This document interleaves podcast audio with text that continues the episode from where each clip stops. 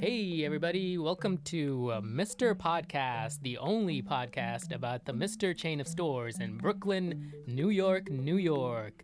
With me are my two buddies, Johnny Briggs That's me. and Harry Nelson. Sup? They are the two co-hosts, and I'm the producer. I basically run the show. Uh, I'm the main guy. Those are like my subordinates, basically, pretty much. Yes, sir. And uh, let's hear a clip. What do you think of kiwi as a fruit? Kiwi's great, dude. The only problem is it's you know kind of a pain to get out of its furry uh, casing. Can I tell you about a trick that I learned? Yes.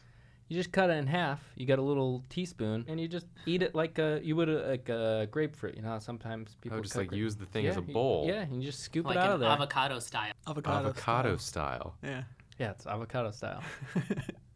Um, you know what? I just eat that. I just eat the damn skin. No, you're not supposed to do that. That's not. that can't be true. Uh, some That's a fool's I can look that up. task. Thank you, Prem. I- Yeah, I, definitely, I definitely always eat the skin. I think you can. I think people do it. It's I gonna used say to- idiots. it's do always it. been fine. There's a nice grittiness to it. Uh, the skin has triple the fiber content of the actual fruit itself, so hey, you nice. should eat the skin. Good for you. See, come Wow. on. I don't like bite into it like an apple. I'll slice it up and then pop those slices right in my mouth, whole cloth.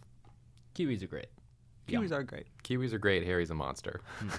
I think we can all agree on that. Hey, wasn't that a great clip? It was the I best loved it. clip. All right. Well, thank you for listening and subscribe to the podcast.